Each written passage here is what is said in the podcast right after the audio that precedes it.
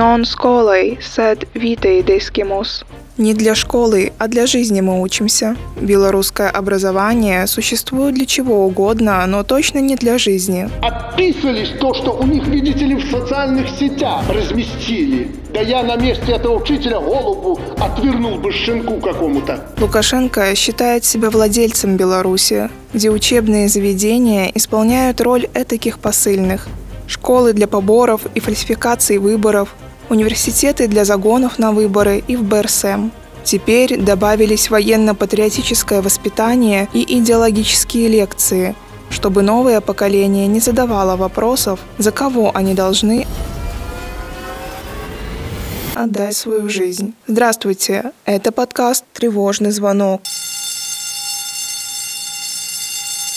Придется раскошелиться? Школы пытаются навариться на новом стандарте формы. Министр образования Андрей Иванец в своем комментарии на телеканале «Беларусь-1» пытался объяснить родителям, почему необходим новый стандарт школьной формы. Теперь школьники должны будут носить эмблему учебного заведения. Следовательно, к привычным поборам добавится еще один. Вопрос лишь в том, сколько будет стоить этот элемент и как часто придется его закупать. К 1 августа уже каждая школа в нашей стране определилась с тем одним единым элементом школьной формы, которую они ведут. Поэтому целый август впереди, есть возможность приобрести его и абсолютно спокойно собрать ребенка.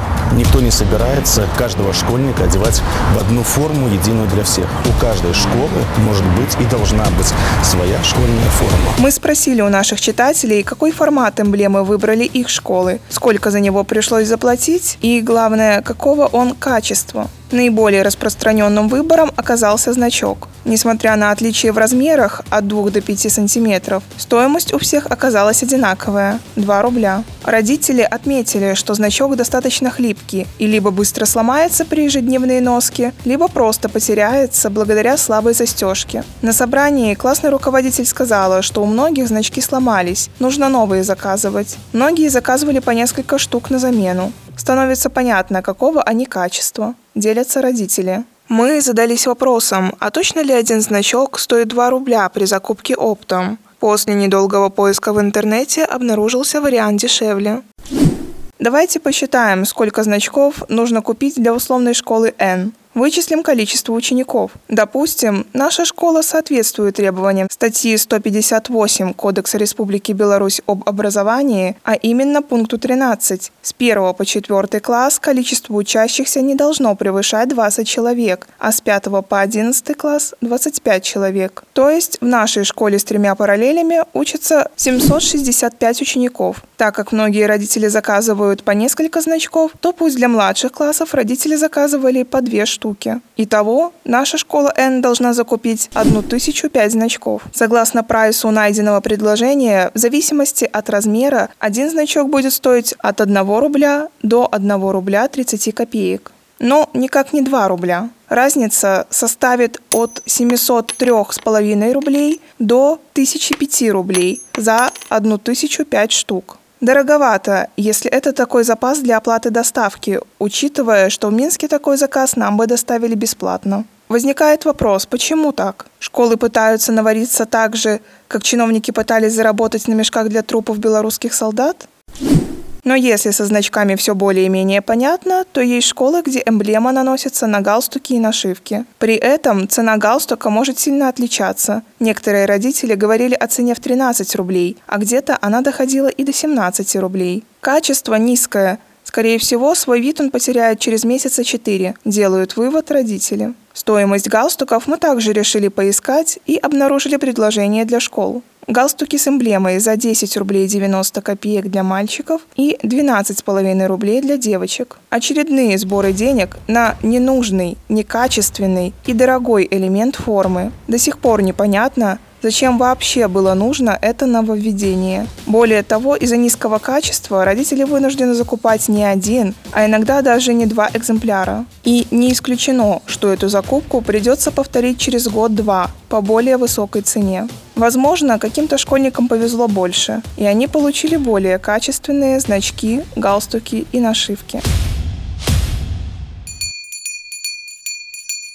Нет этническому геноциду в Беларуси. Закрытие школ национальных меньшинств представляет большую опасность для всего общества. Детей превращают в рабов, которые просто будут выполнять приказы. Остановить фашизм и геноцид, которые уже вплотную подобрались к самым юным гражданам Беларуси. Этот призыв стал основным во время акции протеста против закрытия национальных школ в Беларуси и против лишения белорусских детей права учиться на родном языке.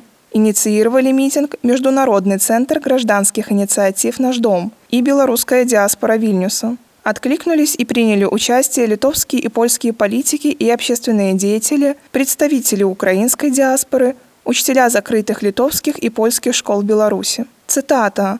Сотни лет в Беларуси белорусы и литовцы жили вместе, поддерживались национальные языки и европейское образование. С началом этого учебного года вступил в силу указ Лукашенко о преподавании в школах только на русском белорусском языках. До сентября 2022 года в Беларуси было как минимум две школы с литовским языком обучения, две на польском языке обучения. На сегодняшний день не осталось ни одной отметил политик и общественный деятель, член Верховного Совета Литовской Республики, член Сейма Литовской Республики, член Комитета по иностранным делам Парламентской Ассамблеи Совета Европы и специальный докладчик по Беларуси Эммануэль Зингерис. Что это, если не фашизм, когда притесняют по национальной принадлежности? Кроме того, как подчеркнул политик, в Беларуси обучение на белорусском языке сведено на нет. В середине 90-х годов на белорусском было обучение в 58% школ, а в 2022 году чуть более 2%. Цитата. «Это настоящая катастрофа, ведь заменяют обучением на русском с идеологией русского мира. Идет зомбирование детей – привитии им человека-ненавистницких идей, и мы не можем оставаться в стороне. Нужно бороться за каждого ребенка в Беларуси. Сейм Литвы под авторством Эммануэля Сазингериса подготовил резолюцию против преследования коренных народов Беларуси и их права учиться на родном языке. Документ в ближайшие дни будет рассматриваться всеми Литовской Республики. Цитата.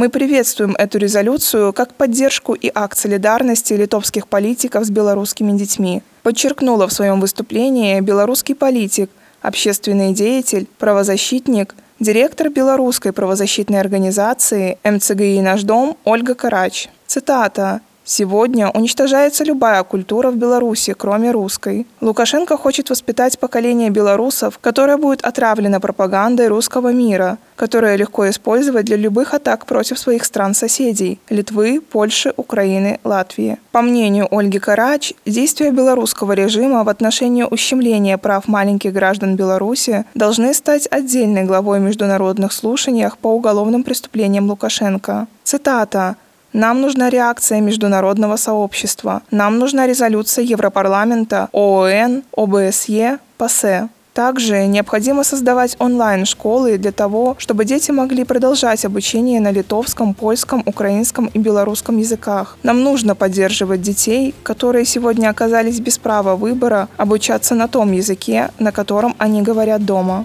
Ольга Карач обратила внимание и на то, что закрытие польских, литовских, украинских школ – это вершина айсберга. Цитата. Следом идет милитаризация детей Беларуси, их идеологическая обработка – чтобы получить адептов русского мира без барьеров и моральных ориентиров. Мы протестуем против закрытия литовских, польских и украинских школ Беларуси, резкого и катастрофического сокращения школ с белорусским языком обучения и лишения права белорусских детей учиться на родном языке. Акция – это только начало, первый шаг – Наш дом планирует системную кампанию по привлечению внимания к ситуации с маленькими гражданами на территории Беларуси. С вами был подкаст «Тревожный звонок». Помните, lapidem non vii, sed saipe cadendo. что значит «капля точит камень не силой, а частым попаданием». Скоро услышимся.